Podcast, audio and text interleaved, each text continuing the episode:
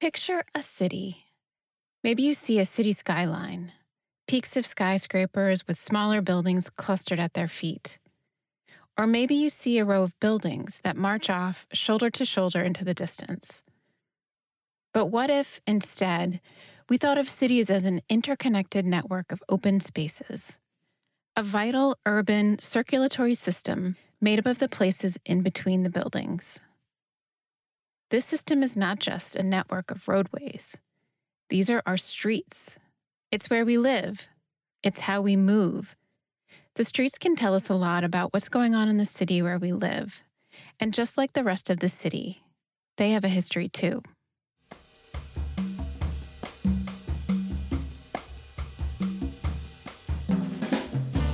Welcome back to Found in Philadelphia, a podcast dedicated to telling the stories of Philadelphia's past so that we can better understand the present. Because our history matters. I'm your host, Lori Aument. With each episode, I hope that you'll learn something new, see things a little differently, and be inspired to go discover some of this history for yourself, right here in the city of brotherly love. This is the first in a series about the history of Philadelphia's streets. We'll talk about why studying streets is important and get into the earliest history of Philadelphia's streets. I know it's been a while since I've dropped an episode, so if you enjoy the podcast, I'd really appreciate it if you could share the podcast with a friend or leave me a review in your podcast app. And stay tuned for opportunities to meet up with the podcast and Beyond the Bell tours this summer. Thank you. So, why do I want to talk about the streets? Throughout the pandemic, like many of you, I spent a lot more time outside on the street. It was our safety valve. The street was where we could safely gather, get some exercise, buy something curbside, and let our kids play. The street was also where we grieved and protested and celebrated together. But the street was also where people in the city killed each other at alarming rates. The pandemic has made me wonder were our streets always this way? I learned that our streets are layered with history. By studying the street, we can understand how our city changed over time, how it looked, how it worked, and how people experienced it every day. It's been a fascinating journey, and I'm really looking forward to sharing it with you. Along the way, we'll hear different perspectives on Philadelphia's streets from a historian, an urban planner, and an ethnographer. Our guide to the history of Philly streets will be Professor Michael Kahan. Professor Kahan is co director of the program on urban studies at Stanford University in California. He got his PhD at Penn and has expertise in the history of street life and urban spaces. To understand the issues with Philly streets today, we'll talk to Lily Reynolds. She's an urban planner who's currently serving as the Deputy Director of Complete Streets within the Office of Transportation, Infrastructure, and Sustainability for the City of Philadelphia. Deputy Director Reynolds is a traffic safety expert and is part of the team managing the city's Vision Zero plan. And to understand the culture of Philadelphia streets, we'll learn from Professor Elijah Anderson, Sterling Professor of Sociology and African American Studies at Yale. And he's the author of a new book called Black and White Spaces He's not only one of the leading urban ethnographers in the United States, he's also been recognized for his work internationally. But guess where Professor Anderson has done the vast majority of his work? Right here in Philly. So let's dive right in and talk about why streets matter. You picture a typical Philadelphia street. There's a roadway, some sidewalks, a few streetlights, maybe some trees and a trash can if you're lucky. What's the big deal? What can a street tell me about a city? Well, bear with me and I'll try to make my case. First, streets can tell you a lot about construction and technology. How streets are built and the materials used to build them can tell you about what was available, what was possible, and what was desirable at a certain point in time. And how streets are built is heavily influenced by technology. And by that, I mean the practical engineering of road construction, designing for transportation, and integrating other infrastructure like lighting or communication. Our streets are built to meet the needs of their day using existing knowledge, skills, and materials. So, what does that look like? Think about some of the cobblestone streets around Independence Hall, which were designed with materials best suited to horse drawn vehicles. Contrast that with our deadly Roosevelt Boulevard with its six plus lanes of asphalt and concrete, stoplights and crossing signals, with wide turns that accommodate cars moving at fast speeds. These are both city streets, but they were built at different times to meet very different needs. Okay, next. Streets show you how a city operates. Our streets are workhorses. They're critical to the function of the city. And since we all use and benefit from the streets, we pay taxes to maintain and improve them. Streets fuel the economy by moving people and goods around. It's how we get to work and how businesses get supplies and ship products. Streets also help keep the city safe.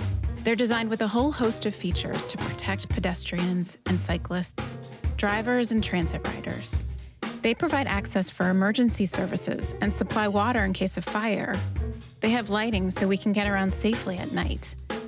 And streets are also a conduit for city services and utilities that keep our city clean and improve our quality of life. They're where our city sanitation workers collect our trash and keep the city livable. Our water and sewer lines run under our streets. Gas and electricity and data lines, they're all under there too. My street was torn up for many long, muddy months while all of our utilities were upgraded. I can tell you there's a lot going on down there. And because streets are so important to the function of a city, they are regulated spaces. One way we bring order to the streets is through the community's sense of what is acceptable public behavior. Streets are shared public spaces where the freedom of the individual is limited by the norms and the needs of the broader community. We can't just do whatever we want there. We need to think about how what we do affects other people. So collectively, we all decide what is the proper way to share the street most of what happens in the streets is just self regulated. It's just between the people who are there. This is urban studies professor Michael Kahan from Stanford University. This was part of what Jane Jacobs was getting at when she talked about, you know, the importance of eyes on the street as a way of keeping public spaces safe. You know, what she's saying is the way streets work is that we keep each other safe. And in a perfect world, I think she's exactly right. And that's what we should strive for is this kind of cooperative environment where everybody looks out for everybody else and everybody maintains a space that is accessible and civil and enjoyable for everyone on an equal basis. Too often, what is considered acceptable behavior on the street is not really inclusive. Streets appear to be free and open public spaces, but in reality, public space is rarely neutral. Streets are not equally accessible to everyone. Streets are contested places. There are limits to who has a right to be there and what behavior is considered acceptable when they're there. You have to think about the fact that while this is a shared space, it's not shared on an equal basis. And so by looking at the streets, you also begin to understand the inequities in a society and the ways that they play out on a very day to day basis. So you have to ask, you know, who has the privilege to really walk through a, a, street and walk through a public space undisturbed? And who is going to be stopped and harassed? You you have to ask who even has the physical ability to access that space and or how our space is modified to make them available to people who have limitations of mobility. But there's another important way we control our streets, and that is through laws and the enforcement of those laws. The other thing that we encounter in the streets is the state. The street is one of the most basic ways that we encounter government because these are spaces that are at least in the modern city are built and maintained and policed by the government. So again, all those questions about access and the ability to be there are not just about the ways we eh, interact with each other, but they're about the ways that the government regulates it. And so the street is a place of friction where fractures in society are on display. We go out on the street to rage and to grieve when we just can't keep it inside. And there's power in taking over the street in this very public way. one significance of the street and one reason why it is such a powerful space is because it is a theater. That is, it's a place of performance where everyone sees the performance and it's done in public. But it's also like a theater of war. It's a place of conflict and tension. And I think both of those apply whenever we go out into the streets, especially if we're there to make some kind of a public demonstration or communicate some kind of political message. Few of us are actively thinking about streets like this. Most of us are out on the street on a daily basis, just living our everyday lives. But each of us is an actor in the drama of the street. When we walk, when we ride, when we stop to talk, when we wait for the bus, we're leaving our mark on the street when we post a sign, park our car, spray graffiti, or ride a skateboard over a curb. But the streets also leave their mark on us because the street is a place that we experience. These small everyday experiences build up over time and create associations and emotions that shape our lives. It's this way that streets become meaningful. Here's Professor Kahan again. You know, that's part of what spaces have is this rich set of associations. And anytime you're in that space, you're remembering everything that you've ever done there or everything you've seen or been a part of there. And that's why they are such such powerful environments. That's why, you know, I study urban studies. so why is it important to understand the history of our streets? Streets reflect the shared knowledge and social divisions of a community at a certain time and in a certain place. They can help us understand what day to day life was like. The streets are where we encounter each other. The streets are the most basic public space of the city. And so, by understanding the history of this space, we begin to understand the history of how groups and individuals interacted in the past in the most kind of day to day basic ways. This history is so important, and I can't say it better than Professor Kahan. The other interesting thing about studying the history of the streets is that it just reinforces this idea that everything has a history. You know, it's a space that we take so for granted we just assume it's part of the background. It's always been there. It's just part of the kind of urban furniture.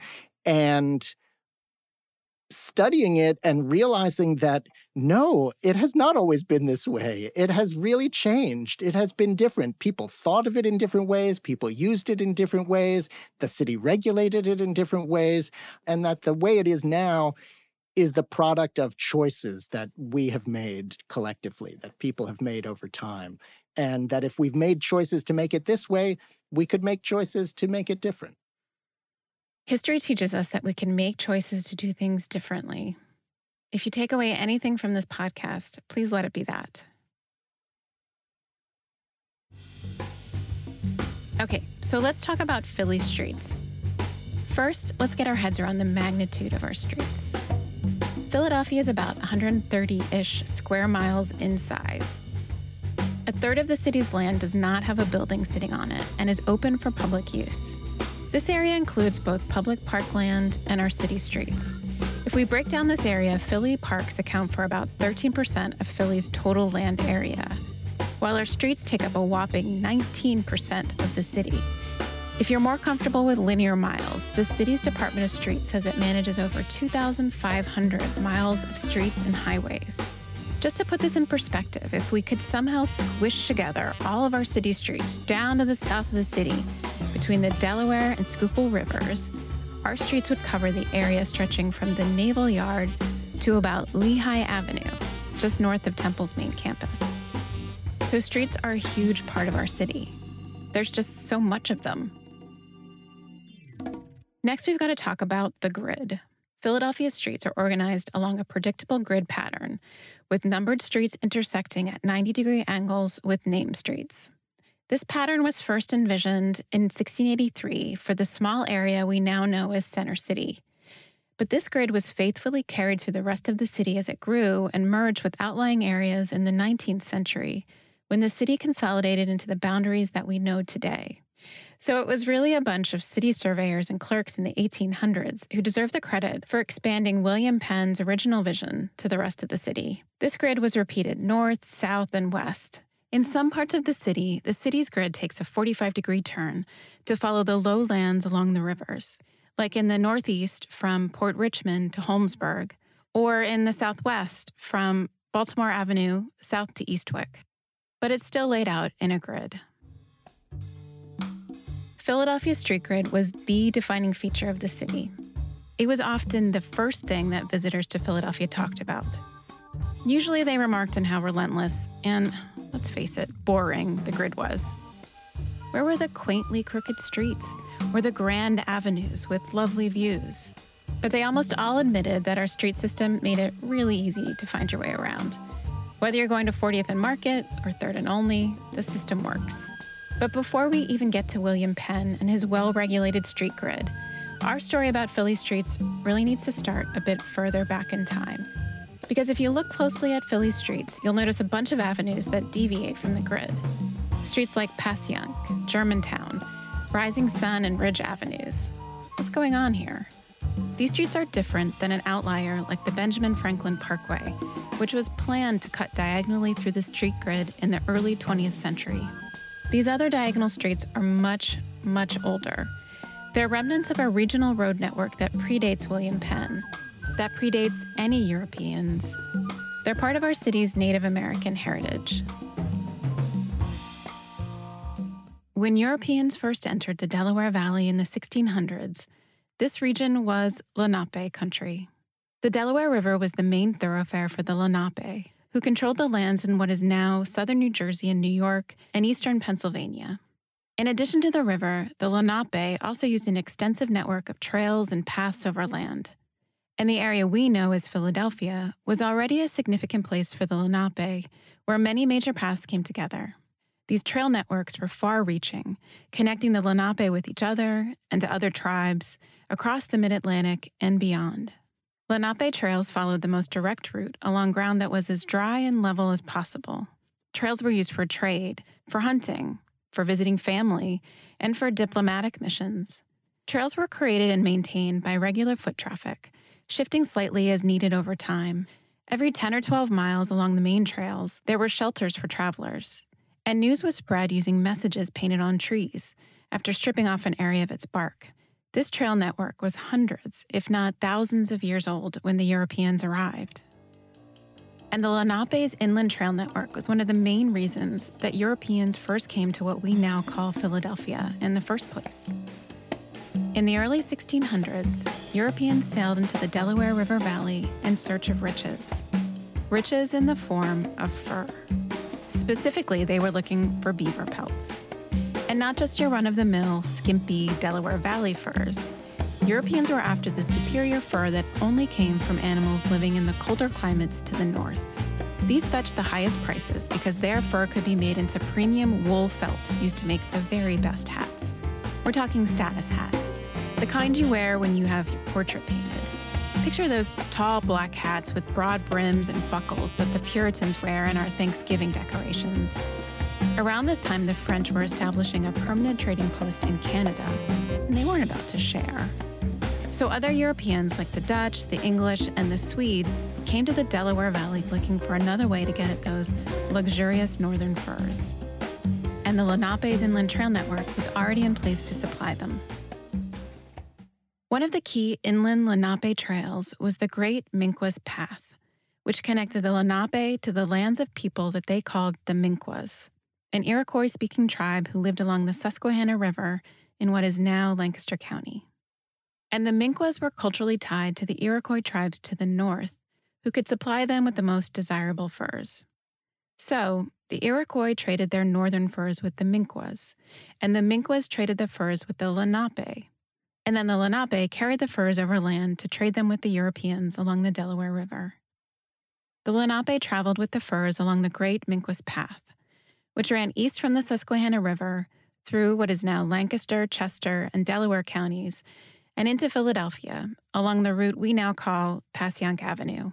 It terminated at the edge of the Delaware River in a place the Lenape called Wicaco. We know it as the neighborhood of Queens Village.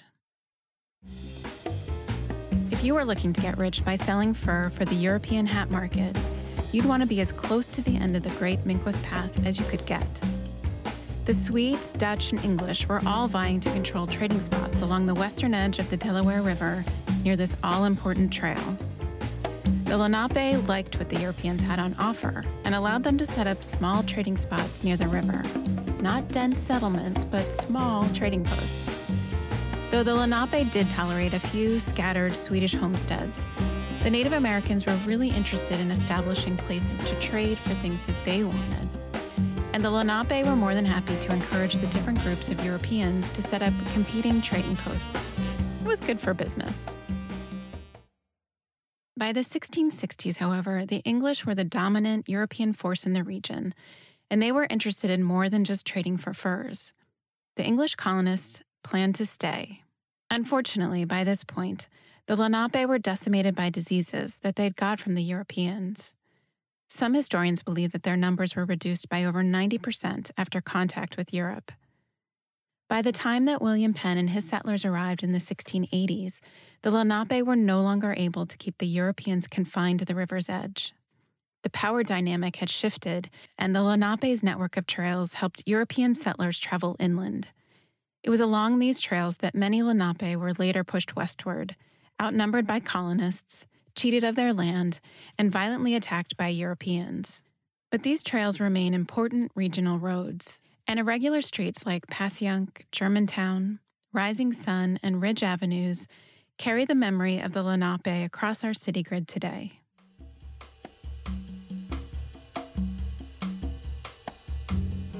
By the 1680s, the English really wanted to mark their position as top dog in North America by establishing a colony on the western shores of the Delaware River. They had the Spanish to the south and the French to the north. They needed to get English people on the ground, and they needed someone who could get the place up and running quickly. So the King, Charles II, chose William Penn, a converted Quaker who had spent time in prison and wasn't of royal blood at all. You know, I've always wondered how Penn got this job. Well, I found out that the king owed a great deal of money to the Penn family that he couldn't repay. William Penn's father had helped the British government with provisions during the brutal military conquest of Ireland. The Penn family had extensive land holdings in Ireland, and Penn had spent time there managing their property. So, as a cheap way to pay off this debt, the king agreed to make William Penn the proprietor of this new colony in North America, which we now know as Pennsylvania. And Penn's connections from Ireland would, in turn, influence the form of Philadelphia and its streets. Before Penn could even set out for his new colony, he had a lot of work to do. This was a huge commercial undertaking in land speculation. He had to write promotional material that would attract large landholders, settlers, servants, and even adventurers. He had to formalize certain conditions and concessions to regulate land distribution, improvements, and rents in both the town and the country. Then he had to negotiate the actual sales of land between purchasers and his lawyers and agents. All this without knowing where the land would actually be. While Penn was busy with all of this paperwork, he sent a party of trusted advisors to the Delaware Valley to check out the situation. They were tasked with selecting a site for a commercial center with large adjacent Liberty lands for wealthy landowners. Unfortunately, Penn's advance team found that the western side of the Delaware and much of the lower Schuylkill was either marshy and unsuitable, or it was already settled and cleared of trees for farming. They only found one area that offered suitable riverfront to support a commercial shipping port and also had enough available adjacent land. And they had to negotiate with existing Swedish landowners to secure the spot. So once they had identified the site, they just had to wait for the arrival of William Penn. He was the proprietor and the only one who could make major decisions. William Penn first sailed into the Delaware Valley in October of 1682. While this sounds kind of majestic, the situation was actually a bit chaotic. Many settlers had arrived before Penn, and they didn't have a place to settle. These people were strangers in a strange land, and looked to each other for support. They wanted to start building a town where they could live close by and sustain each other. Laying out the commercial center became a top priority. But there was a problem. Penn soon realized that some of his large landholders were a no show, and he had promised these big spenders riverfront properties in the commercial center. The advance team simply couldn't find a big enough stretch of riverfront along the Delaware to accommodate all of the purchasers. So Penn devised a compromise. He would acquire land along the Schuylkill River and extend the commercial center all the way from the Delaware to the Schuylkill, from river to river, east to west. He would give the absent land purchasers lots on the less desirable Schuylkill side. The settlers who had already arrived would have lots concentrated on the Delaware side. This left plenty of room in the center for people to settle in later. The small commercial center was now conceived on the scale of a city. After approving the site and establishing the footprint of the future city, Penn soon left and traveled through most of November. He had to make a formal government visit to New York. He was also at work drafting a constitution of proposed laws, which was scheduled to be reviewed in early December. He was busy. So Penn left the details of the new town in the hands of an old friend, Thomas Holme, who he knew from Ireland. Holme was an experienced surveyor for the British government and had contributed to the comprehensive Down Survey of Ireland. This survey was remarkably thorough, but its intended purpose was to ruthlessly strip the Catholics in Ireland of their land. Holme was perhaps uniquely qualified to lay out a new colonial settlement in a strange land. Historians have argued that it was Thomas Holme who actually designed the original gridded street plan for Philadelphia, not Penn. Holme would have been familiar with the grid street plan, which was typical of British military settlements in Ireland. While many civilizations developed a street grid for its cities, Holme would have been most familiar with its use to establish British military garrisons in Ireland. And it was Holme who understood the actual terrain of the selected site along the Delaware. Holme drew the portrait of the future city of Philadelphia in 1683. It included just the two square miles of what we call Center City today. It was laid out from river to river with a regular grid of streets intersecting at 90 degree angles. The original plan called for the streets to be uniform in width, with the exception of the much wider streets of Broad Street, running north south, and High Street, what we now call Market Street, running east west. The regularity of the grid was only interrupted by five public squares. Four were set aside as public open land, which we now know as Franklin Square, Washington Square, Rittenhouse Square, and Logan Circle. The central square was reserved for, quote, houses of public affairs. And that center square is now where City Hall sits. Now, Penn would certainly have reviewed and approved Holmes's proposed portrait of the city during his short visit at the end of November. But Penn was soon off again to establish the laws of the colony in Upland, which we know as Chester, and to dispute the borders of his colony with Lord Baltimore in Maryland. When Penn returned in late December 1682, the survey team had been busy under Thomas Holme's direction. They had physically cleared and staked out the area from current day streets Arch to Walnut from the Delaware to as far as perhaps four blocks to the west. Initially, these staked out streets were named for prominent landholders, such as Claypool, Songhurst, and of course, Holme Street, which we now call Arch Street. By the summer of 1683, the surveyors had staked out the first three streets that ran parallel to the Schuylkill all the way on the west side of the new town. These streets were originally called Schuylkill First or Schuylkill Second to distinguish them from the streets on the Delaware side. The surveyors also located the highest point within the town limits, which was to become the central square. This location ended up being slightly closer to the Schuylkill than the Delaware, rather than smack in the center as shown in Holmes's original portrait. Once they finalized the location of the central square, surveyors could then establish the location of the wide north-south running Broad Street. At this point, the main features of Holmes's grid plan were finally staked out on the ground. So by the end of 1683, Penn could boast that his town had over 600 people and 100 houses. Wharves along the Delaware were soon negotiated with private landholders who would build them at their own expense in return for receiving long leases.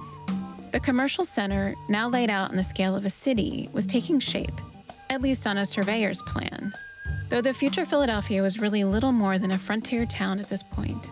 People were living in rough hewn log houses, built with some help from the earlier Swedish settlers. There was very little brick to be had. Some settlers still lived in shelters dug into the earth, and the streets would have been full of tree stumps and mud, where pigs and chickens freely roamed. To be fair, they'd come a long way in a year, but 1683 was the end of the honeymoon period for Penn. Soon afterwards, the communal fervor of that first year gave way to discontent, primarily among the wealthy elite who were unhappy with their lot and were suspicious of the proprietor's extensive powers. But these squabbles would have to wait because Penn had an even bigger problem. His claims to the colony of Pennsylvania were under attack from Lord Baltimore in Maryland, who was on his way to England to make his case. In 1684, Penn also left for England to handle things in person. But before he left, Penn made sure to get in a dig at the wealthy landholders. He removed their names from the streets of Philadelphia. Instead, he renamed the town streets after trees pine, spruce, walnut, and chestnut. Take that, you ungrateful wretches. We'll leave it here for now as Penn sails away. We've seen Philadelphia emerge from a Native American landscape where it was an important part of the Lenape trade network, a hub within an existing inland trail system and many of our streets that don't conform to the grid are reminders of this region's Native American heritage. We've watched William Penn's town grow from an ambitious portrait on paper to a real frontier settlement, with our city's future streets staked out on the ground. But things are not looking great. The wealthy settlers are grumbling, and Penn is off to England, where he's about to get caught in some royal upheaval. In the next episode, we'll pick up where we left off and see how Philadelphia and its streets fared during the 1700s. Thank you for listening to the Found in Philadelphia podcast. Please check out the podcast website to learn more. You'll find some period maps and can see a list of my sources. This podcast was researched, written, hosted, recorded, and edited by me, Lori Aument. So all mistakes are my fault. Cyril Payandi is the best audio engineer ever and head of Drexel University's Mad Dragon Recording Studios.